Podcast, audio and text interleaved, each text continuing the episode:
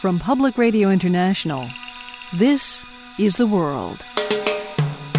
A co production of the BBC World Service, PRI, and WGBH Boston. Today is Tuesday, May 15th. I'm Lisa Mullins in Boston.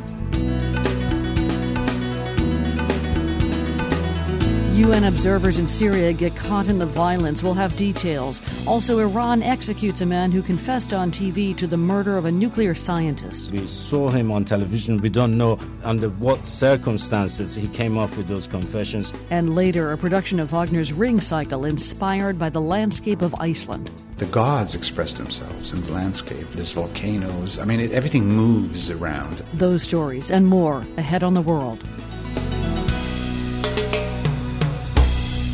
PRI's The World is made possible in part by the Medtronic Foundation, presenting the Save a Life Simulator, an interactive online experience designed to teach life saving responses to sudden cardiac arrest. Each day, thousands die from cardiac arrest. Learn how to respond at heartrescuenow.com. I'm Lisa Mullins, and this is The World. United Nations monitors in Syria found themselves in the midst of violence today. It happened in the northern town of Khan Sheikhoun. Opposition activists say that while a group of observers was visiting the town, government troops opened fire on a funeral procession. Several people were reportedly killed, and then the UN convoy was hit by a blast. The UN says three vehicles were damaged, but none of the observers were hurt. The world's Laura Lynch was in Syria all last week and at times was allowed to travel around the country following the UN observers on their visits. There is a video posted online of today's attack. We can't confirm, though, who the source is.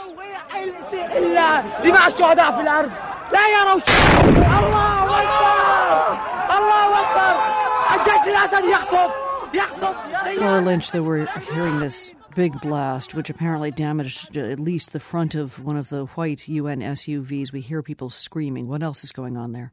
Well, you can see four UN vehicles lined up one behind the other. And when the blast goes off, it hits the very front vehicle in front of the convoy.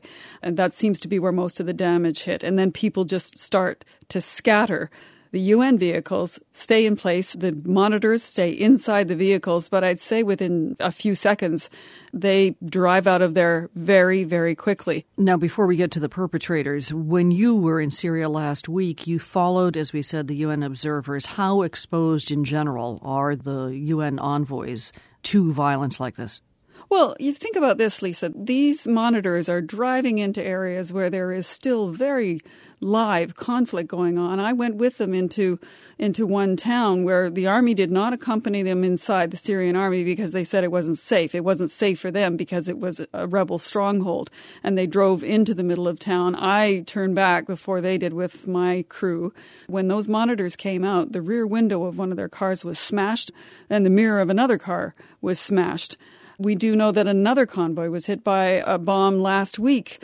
None of these monitors are wearing anything more than a bulletproof vest and they're in cars that are not armored and they're wearing soft hats. So these are these are people who are exposed to a degree and are vulnerable and they're going into the middle of this. The government of Syria and the opposition to the government in Syria routinely blame each other for this kind of violence against the monitors. We don't know who caused it in this case. Who generally gains from harm being inflicted on the UN monitors?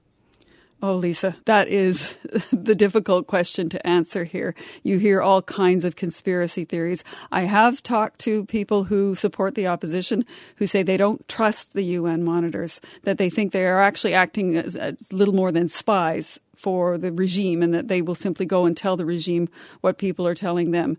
If you talk to government spokesmen, they want them there. But I've also heard from government supporters who don't like the monitors there either. They they see it as the rest of the world's sort of looking down upon Syria, and they think Syria can take care of itself. So as the violence continues, all we know for certain is that the UN keeps getting caught up in the middle of this, the monitors, and it makes it increasingly challenging for them to continue doing their job. But they do keep saying that they are there to do the work and that they're going to continue doing it. The world's Laura Lynch in London. Thank you, Laura. You're welcome. A young Iranian man accused of spying for Israel was hanged today in Tehran. Majid Jamali Fashi had publicly confessed to plotting a bomb attack that killed an Iranian nuclear scientist two years ago. He was sentenced to death after a trial last August. Confessions, though, are often coerced by Iranian authorities. Tehran has accused Israel and the United States of assassinating several scientists in an effort to derail Iran's nuclear program. Kasra Naji is with the BBC's Persian TV service. He recounts the case against Fashi that was presented at the trial by the Iranian government. According to the prosecutor, he's 26 years old. He's Iranian, born in Western Iran. He's married, and he has been in contact with Mossad agents in various neighboring countries to Iran, and they've met several times in these countries and even in Thailand. And once uh, he was taken also to Israel for training to go and bomb this particular block of flats where the scientists lived. And he says he didn't know who the man was until he heard from news that uh, the man was actually a nuclear scientist. Uh, that man being Masoud Ali Mohammadi, who was killed in this particular blast. Now, the man who is being held responsible for this, who was executed, uh, Majid Jamali Fashi, what was his profession and was there any evidence that was presented that would tie him to Israeli intelligence, Mossad, and all of these places where he supposedly met with Mossad agents? The prosecutor is not quite clear as to what his profession was, but the evidence is basically what we hear, what has been put out in public, at least in Iran, is based on his confessions. He's been confessing to all these things, and we saw him on television. We don't know under what circumstances he came up with those confessions, but I watched it, and it looked somewhat convincing. Um, they could have some evidence that they haven't made public, although I grant you that doesn't make sense. If they did have hard evidence, they should have come up with it, and it would have uh, made the case much stronger against Israel and Israel's alleged involvement in Iran and state terrorism in Iran. Is this the first conviction and the first hanging that has happened as a result, or execution that's happened as a result of a conviction of, of an alleged spy? As far as I know, this is the first one to do with the killings of Iranian scientists involved in the country's nuclear program. There were other people who were executed in the last year or two who were said to be spies for Israel and Israeli Secret Service Mossad, but not directly to do with the nuclear program. Have uh, the intelligence agencies in Israel or the United States or Britain, which Iran has also pointed the finger at, have they responded in any way? Have they denied any of the accusations? Not the agencies, uh, CIA or MI6, neither of the two, but the governments have rejected the idea of being involved in killing Iranian scientists. Both the United States and Britain have condemned the killings but not Israel, interestingly.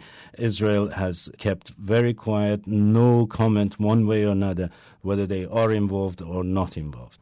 The BBC's Persian service is Kasra Naji in London. Thank you. Thank you. Talk about a tough first day. France's new president, Francois Hollande, took off for Germany today for talks with Chancellor Angela Merkel. His plane was struck by lightning and he had to turn back. Hollande did eventually get to Berlin for the talks. He and Merkel don't exactly see eye to eye when it comes to economic policy. For one thing, Hollande wants to put a 75% tax on France's wealthiest. Now, some French millionaires are threatening to move to a lower tax country. Here's a thought they might want to consider Canada. But actually, a growing number of Canadians think that they're not paying enough in taxes. Here's the world's Jason Margolis. Meet Dr. Michael Rachlis. He wants to give more of his money to the Canadian government. I think that we feel, as higher income earners, um, that we want to live in a society which is more equal, which is healthier, and we're prepared to pay for it. Rachlis recently started the organization Doctors for Fair Taxation. We met in a coffee shop in Toronto. Rachlis doesn't like the rising inequality he's seeing in Canada. He blames it partly on tax rates that have been cut dramatically over the past three decades. Rachlis points to research that shows that more economically equal societies are healthier societies. So I'm prepared to pay more taxes to live in a higher quality society. And of course, I have, always have to quote Oliver Wendell Holmes, the esteemed U.S. Supreme Justice, um, who said that he didn't mind paying taxes because he thought he was purchasing civilization. Rachlis is calling for a modest tax increase on the top 10% of wage earners.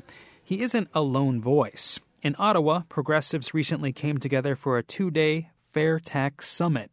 Paying taxes is a noble enterprise. Everyone should pay their fair share of taxes, including the rich and multinational corporations. We've seen the cuts, how they've disproportionately benefited the top 1%. And I have a quote for you. You guys are going to find this one familiar. It comes from Stephen Harper. It says, I don't believe that any taxes are good taxes. I would suggest that that is post reality politics. Of course, there are plenty of people in the U.S. also calling for higher taxes, especially on the wealthy. Think Warren Buffett. But in Canada, this idea seems to be gaining broader support. A recent poll found that 64% of Canadians would be willing to pay slightly higher taxes to protect social programs. In the U.S., polls consistently show that about 2 to 5% of Americans think they pay less than their fair share. So, how do two cultures living side by side come to view taxes so differently? There is a sense that in Canada we're comfortable with government as something that we need to have in our lives and something that we're willing to pay for. Michael Smart is an economist at the University of Toronto.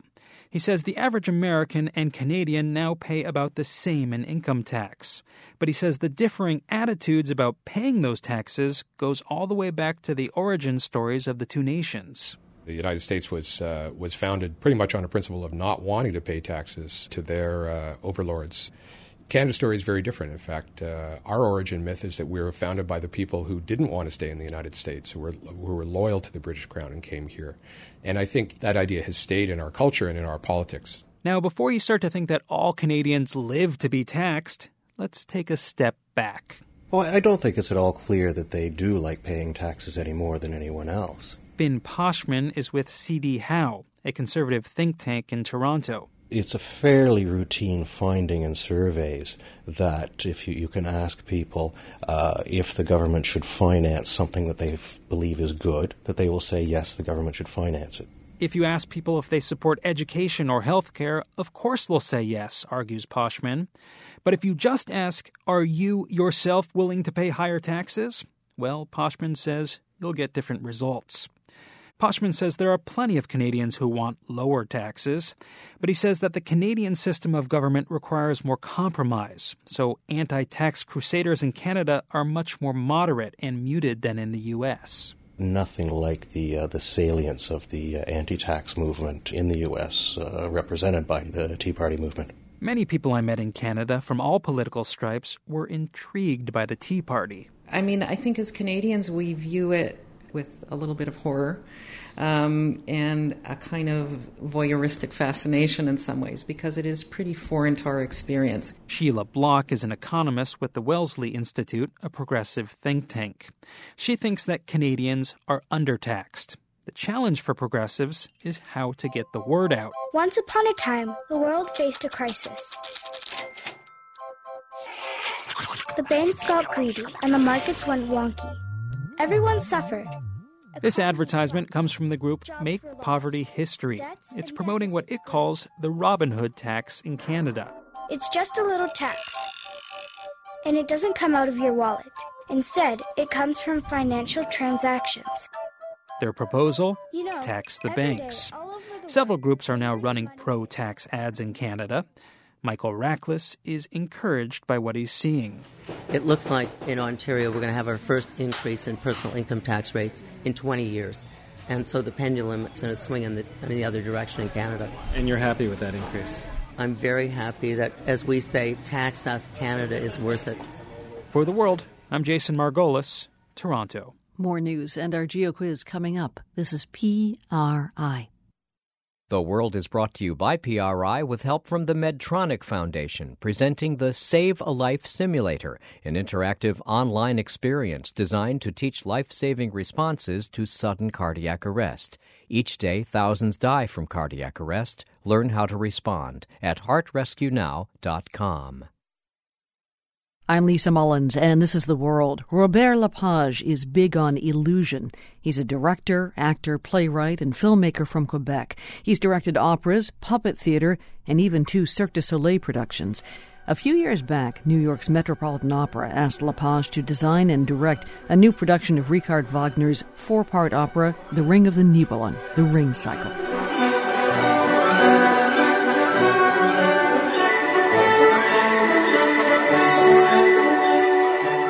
It turned out to be the most ambitious, expensive, and perhaps risky production the Met has ever put on. It had to use stunt doubles for the first time.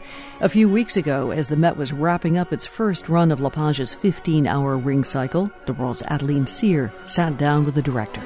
Robert Lepage once aspired to become a geography teacher. He loved to study geology. So I'm very good at identifying, you know, tectonic plates and the movement of continents and volcanoes, and I was very much into that. And I even did a piece called Tectonic Plates. Lepage made tectonic plates the dynamic centerpiece of the set he designed for the ring, in effect creating an earth-shaking set for an earth-shaking kind of opera. For this, Lepage wanted to evoke the landscape of Iceland, which made a big impression on him. It makes sense, he says, since the stories Wagner drew upon for the ring came from Icelandic and Norse mythology. People mistakenly think of the ring as, as a German thing. Of course, it's written in German and, and it's a mythology that Wagner borrowed from the Nordic countries to create this thing, but it's originally from the uh, Icelandic Eddas. The ring cycle is essentially a story about the pursuit of absolute power, a magical gold ring that will allow its bearer to rule the world. This musical epic involves a lot of drama, drama that Lepage sees in Iceland's shifting landscape. You understand why these stories come from a place like that because the weather is constantly changing every five minutes. The gods express themselves in the landscape.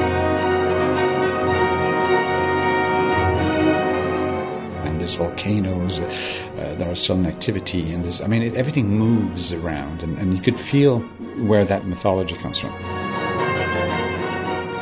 The challenge was to translate that dramatic movement into a set, a single set for the four part opera. Something that had some kind of movement where you go from a, a cavern form to a mountain shape and then to a staircase, a natural stone staircase, and then eventually it all kind of resolves us into a huge giant forest. And you know, so, so it was important that there was some kind of tectonic movement within the set. So his team designed a shape shifting set nicknamed The Machine. It's a 90,000 pound structure made of 24 narrow planks connected by a central spine. The planks pivot to turn into a floor, wall, and interactive video screen. They also spin independently to create smooth or jagged landscapes. In the opening of the first opera, Das Rheingold, the Rhine maidens are lifted on wires attached to the rising set, and they seem to swim in the waters of the Rhine.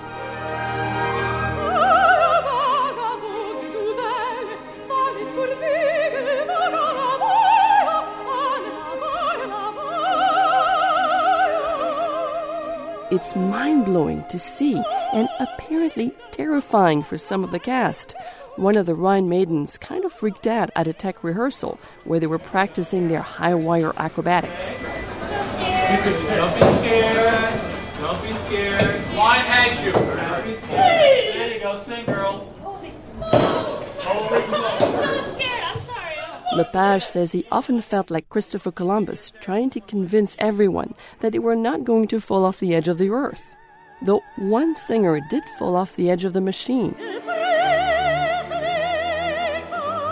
Soprano Deborah Voigt, who plays Brünnhilde, slid off one of the low planks on her first night. And the machine itself had glitches, says New York Times Culture Desk reporter Daniel Wakin. The set had a number of problems mechanically, things not working correctly uh, uh, at key moments in performances.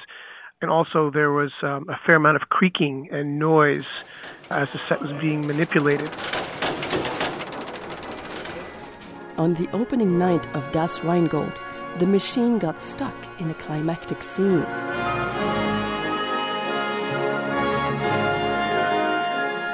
Lepage says kinks are inevitable when you try to push boundaries. There's some amazing, amazing moments in the theater, and there's moments of despair because you go, why did we get ourselves into something like this? But I mean, you know, you can't make omelets if you don't break eggs. And it was a time where you weren't allowed to uh, replace candles in footlight because um, if you replace it by electricity, then you see too well.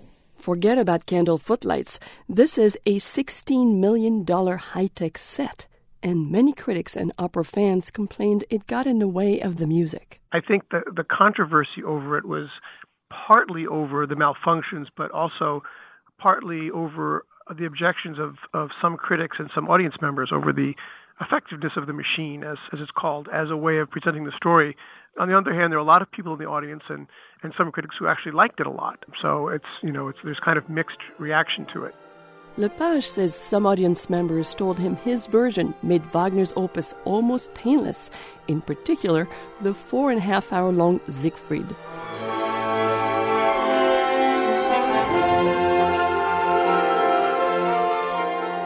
I don't want to sound crass, but you know, some of the most amazing uh, compliments that I've had are people saying, you know, I've seen 50 Siegfrieds and this is the shortest one I've ever seen. What did you cut? Lepage didn't cut anything, but his mesmerizing production seems to make the 15 hour opera cycle fly by. You can judge for yourself. Robert Lepage's production of Wagner's Ring is currently being shown in movie theaters around the country. It returns to the Metropolitan Opera in New York next season. For the world, this is Adeline Sire.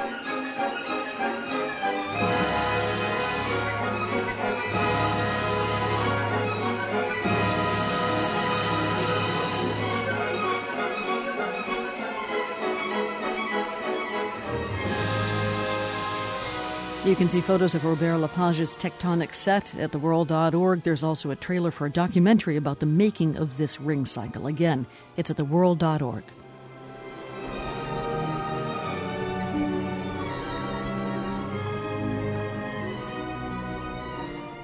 Four thousand boxes of roses and carnations feature in today's GeoQuiz. A huge shipment of fresh Colombian flowers arrived at Miami International Airport today. They were the very first products to enter the U.S. under a free trade agreement with Colombia that's gone into effect. The South American nation does a lot of business in cut flowers. Most of them are grown in a vast plateau or savanna that we want you to name today. It's in central Colombia, stretched out along the Andes. Good soil, stable temperatures, and lots of sunny days make this one of the best growing regions in the world. So, where did most of our Mother's Day roses come not counting the florists? We'll find out later in the program.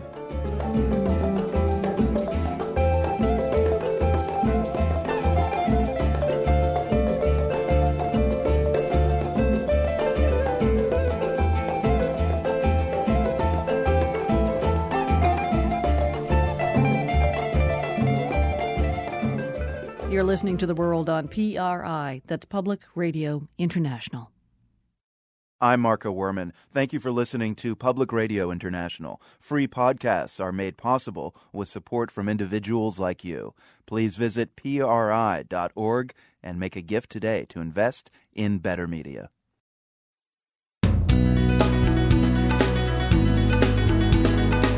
I'm Lisa Mullins. Coming up on The World, the story of two brothers born to an American couple in revolutionary China. One says the way they looked made it tough to fit in. You know, the standard American look, you know, red hair, tall, and uh, big nose. So I feel depressed at the way I looked.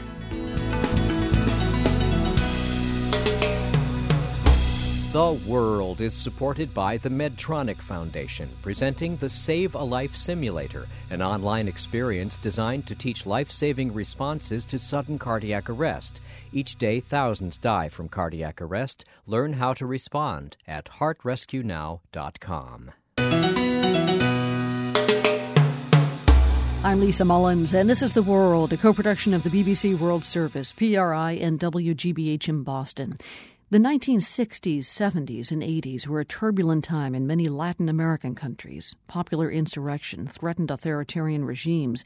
Military and security forces resorted to ruthless tactics to cling to power. Today, several Latin American nations are making strides to examine their painful past. But to reveal the full story, they need documentation, and that's hard to come by. A handful of human rights crusaders have worked to unearth new evidence of those so called dirty wars. Among them is Kate Doyle. She directs the Evidence Project at the National Security Archive. This week, Doyle received the Puffin Foundation Award for Human Rights Activism. She won it with Guatemalan forensic anthropologist Fredy Peccerelli. Kate Doyle's gone to great lengths to get some key documents, but sometimes, she says, people come to her with the evidence. In 1999, a group of people gave me a document that had leaked from military intelligence files in Guatemala that, that is a kind of registry of the disappeared. It is literally a logbook compiled by a military operational unit that went after suspected subversives, kidnapped them, tortured them for information, and secretly killed them. Those bodies are buried somewhere all over the country. These are hundreds of people, part of the 40,000 estimated disappeared in Guatemala. And, and that military logbook, which I took out of the country and, and publicized in Washington because of the fear in Guatemala that if it was publicized there, it would endanger people's lives, that logbook is now at the heart of a collective case of forced disappearance inside Guatemala. And some of the bodies of the disappeared chronicled in that military logbook have actually been found on former military base in Chimaltenango outside Guatemala City. With the DNA laboratory that the forensic anthropologists have been able to use to match the material from family members with the DNA from the bones, we have been able to identify five of the disappeared. That's how vital these documents and the kind of evidence we find in the clandestine cemeteries is to helping account for what happened. How do you get out of the country with documentation like that? I can't imagine that it happens without some kind of threats against you. If I told you all my secrets of my trade, Lisa, I wouldn't be able to do it next time. it's called a purse. it's called a purse. But is it dangerous? You know, it's dangerous for my partners and colleagues in in Guatemala and other countries. It's dangerous to live there. It's dangerous on the ground. And people like Fredy Peccerelli, the forensic anthropologist, the, the family members of the disappeared who have never stopped asking for information about the whereabouts of their loved ones. It's dangerous for them. They're targeted. They receive death threats. They receive phone calls at any hour of the night. So they, they need protection. They need support. And it's, it's important to shine a light on, on the work they're doing so they can have that protection.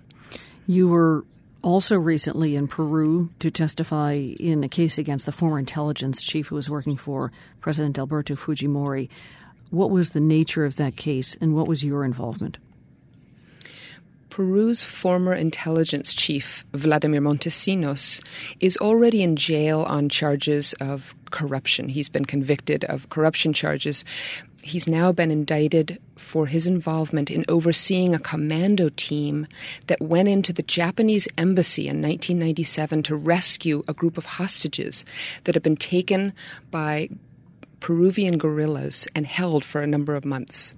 If, if Alberto Fujimori, the president of Peru, and Vladimir Montesinos, his intelligence chief, had left it at that, you know, it was, it was a successful hostage rescue operation, they would have been heroes. Instead, the commando unit decided to turn their guns on their already captive hostage takers and kill them right there in the embassy and outside of the embassy grounds.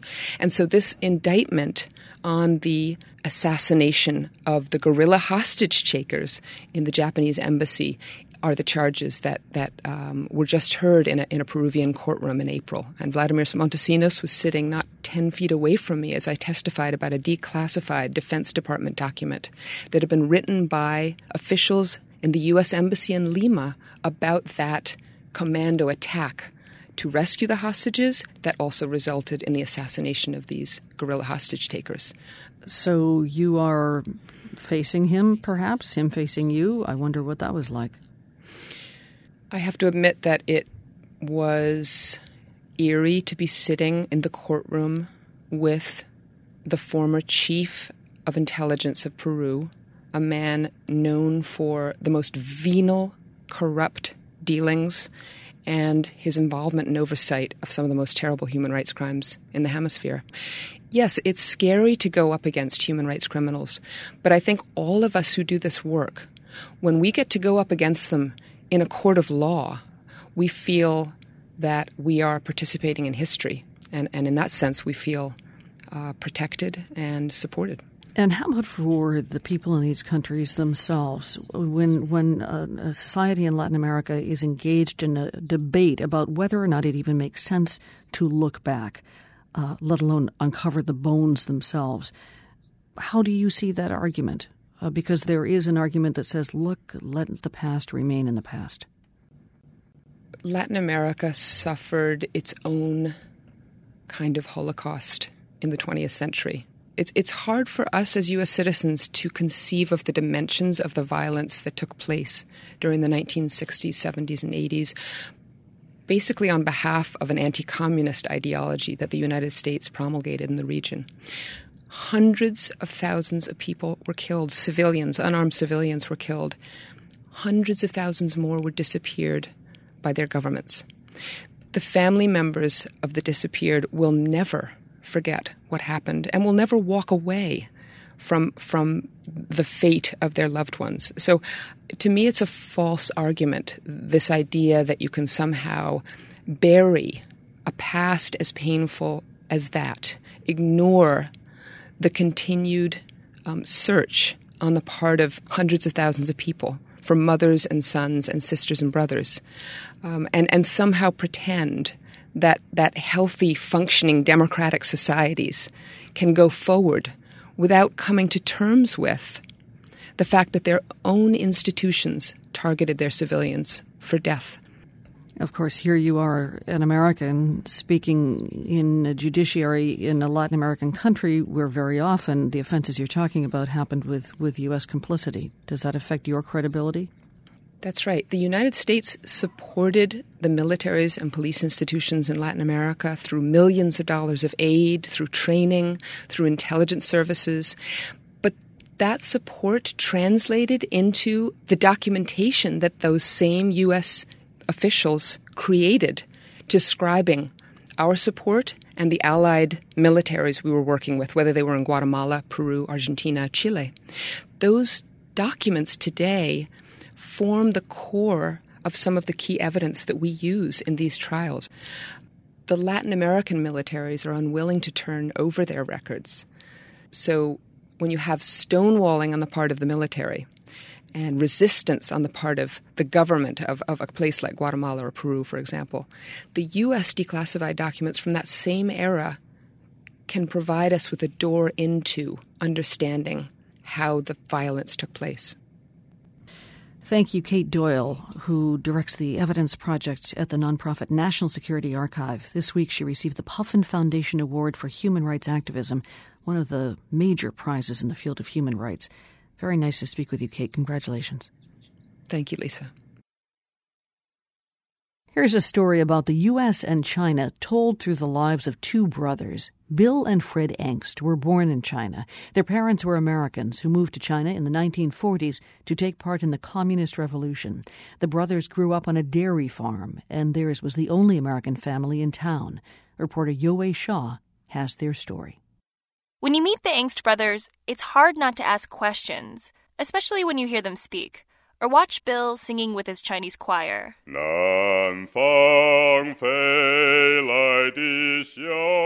The brothers are used to curious looks.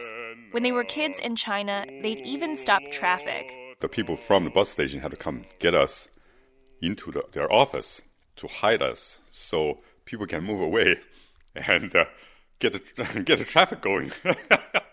Bill, who's 57, now lives in New Jersey and works as an engineer. He's the younger brother, and at six foot three, the taller one. Like Fred, he's got gray, thinning hair, but he used to be a redhead. You know, the standard American look, you know, red hair, tall, and uh, big nose.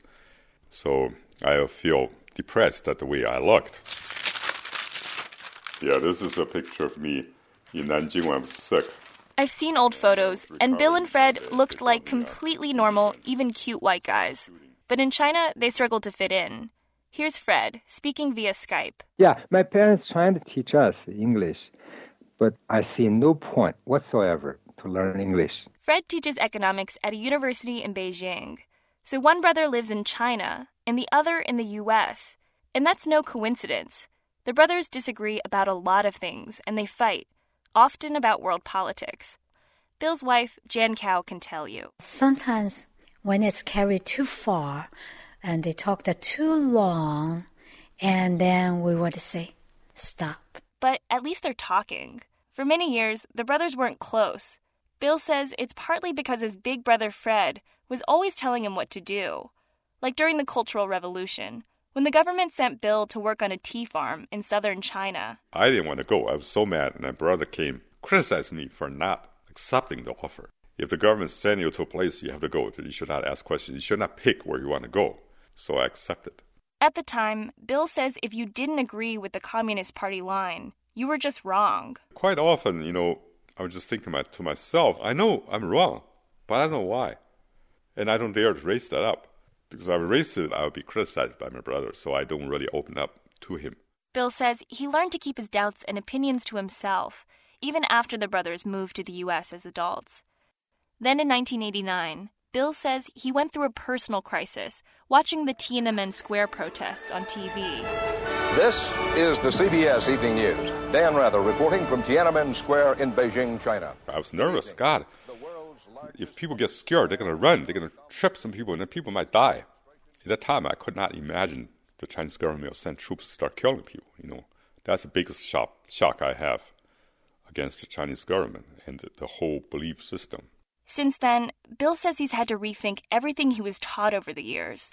Fred also went through a period of questioning, but his happened when his marriage broke up, and he reached out to his brother. Fred says it was a turning point in their relationship. To be close to anybody, you need to open up yourself. You don't open up yourself, and you cannot expect people to open up to you. Fred moved back to China in 2007, but the two brothers check in regularly on Skype, and they argue about the U.S. and China. Fred remains skeptical of the American system of democracy. So what if you can speak up in the U.S., but if they speak up and being an imperialist power, and then still imperialism. Uh, my brother probably doesn't see that. More like seeing the reason. I don't know what. See, that's what. That's why I need to talk more. The more I talk, the more I think, the more I believe myself, and the more I dare to challenge the past and challenge him. but all our conversations are in a friendly term. We don't have any uh, negative feelings towards each other. But these debates sometimes dredge up painful memories in the interviews, each brother broke down at one point, talking about the past. For Bill, the trigger was being sent down to the tea farm. He can still remember the song he used to play on accordion there.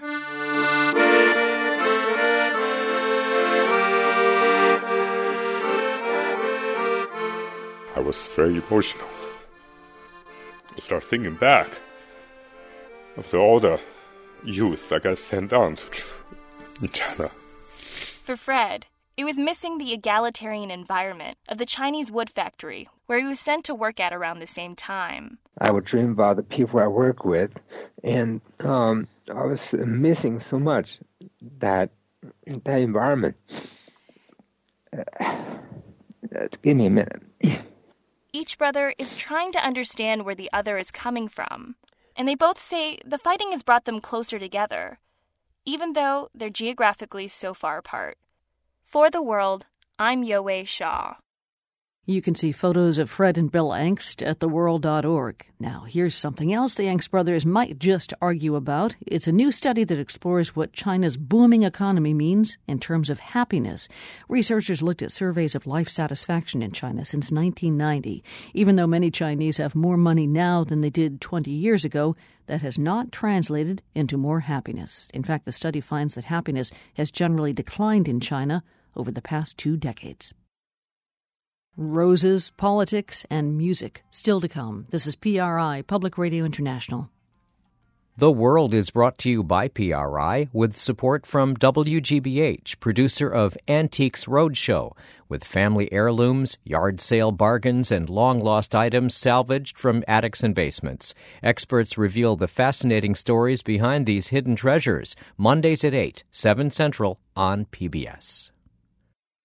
I'm Lisa Mullins, and this is The World. A new free trade agreement between the U.S. and Colombia went into effect today, and the very first shipment of goods under that agreement was a plane load of fresh cut Colombian flowers. Already, it's estimated that three out of every four cut flowers sold in this country was grown in Colombia. The free trade agreement may boost flower imports from the South American nation even further. Augusto Solano is the president of the Colombian Association of Flower Exporters. It's a huge business, Mr. Solano. So I wonder how much bigger it could get as a result of this uh, free trade agreement between the U.S. and Colombia. Well, the free trade agreement is very important for the flower growers in Colombia, mainly because the uncertainty ends, mainly because now we have the guarantee of the access. But uh, from the economic point of view, there's no change. For 21 years, Colombian flowers have been entering the U.S. market free of uh, duties, but these preferences were renewed periodically. Now it's going to be permanent. It's part of an agreement. So that's the main thing, but there's no change from the economic point of view. What is the number one most imported flower from Colombia to the U.S.? Well, certainly roses, roses and carnations, but the main characteristics of the Colombian flower industry is the wide portfolio of uh, species and different flowers. We're talking about uh, 100 species. You know, roses are one species, carnations another one. Altogether, Colombia handles 1,600 varieties of flowers that have commercial value. So that's why we've been able to develop the bouquet business for the supermarkets.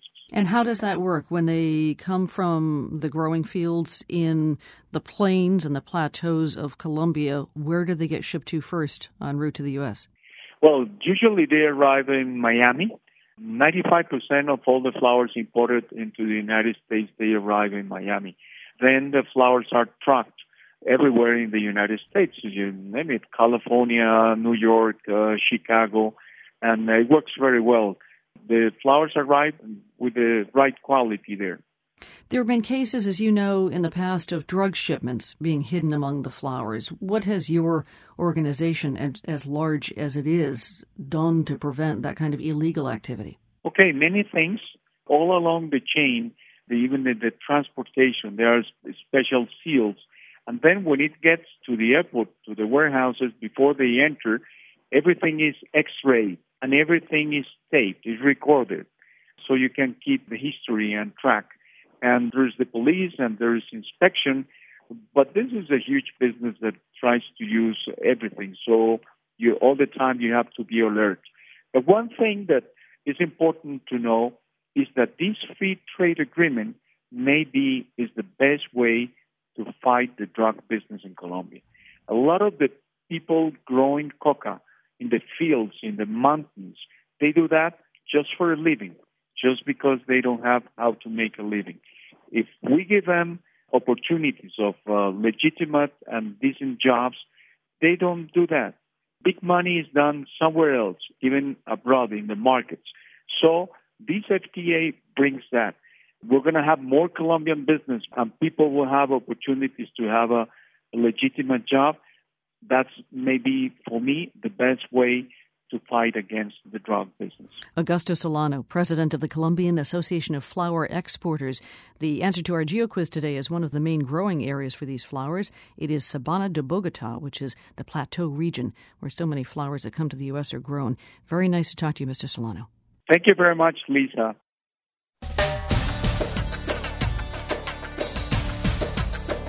Our final segment today is a mix of politics and music. Egyptians head to the polls next week to vote for president. It's going to be Egypt's first open presidential vote since Hosni Mubarak was forced to step down last year. Thirteen candidates are on the ballot, ranging from former Mubarak regime officials to Islamists. Egyptian expatriates got a jump start. They began casting their absentee ballots last week. Among them, singer Fatma Zidan. She was born in Egypt, but she's lived in Denmark for the past few years. Zidan's won numerous Danish music awards, including Best World Music Track in 2008 for this song, Yoma.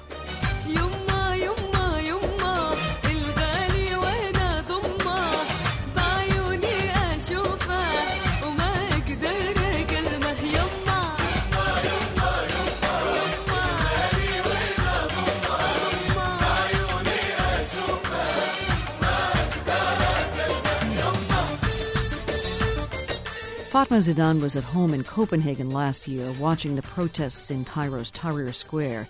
She thought the push for change in Egypt was long overdue. I can remember from 10 years ago, I was asking myself, why we don't do anything?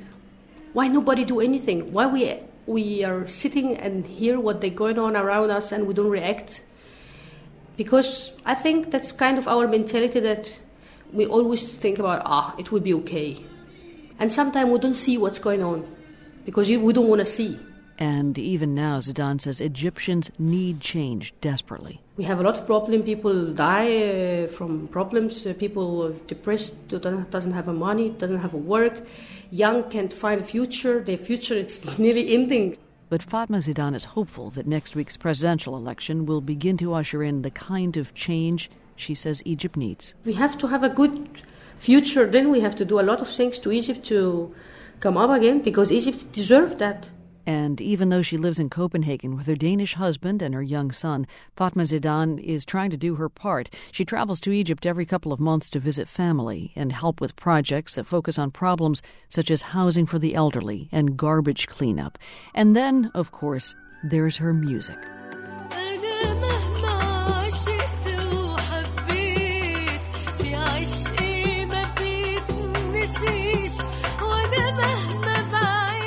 She says this song called Mazer is about how much she loves Egypt, even though she doesn't live there anymore.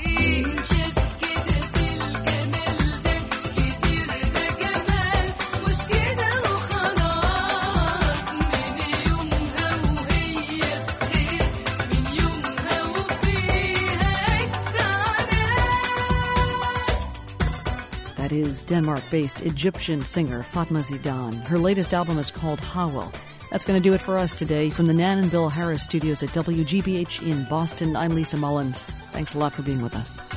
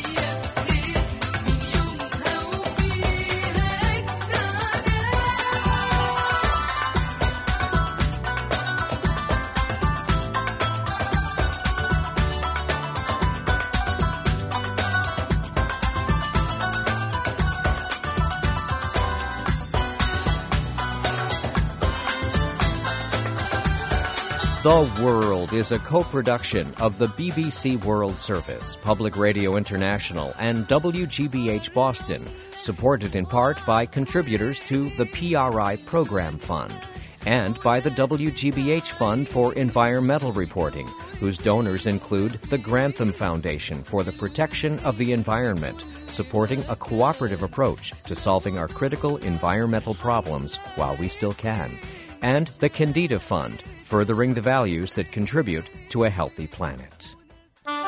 PRI, Public Radio International.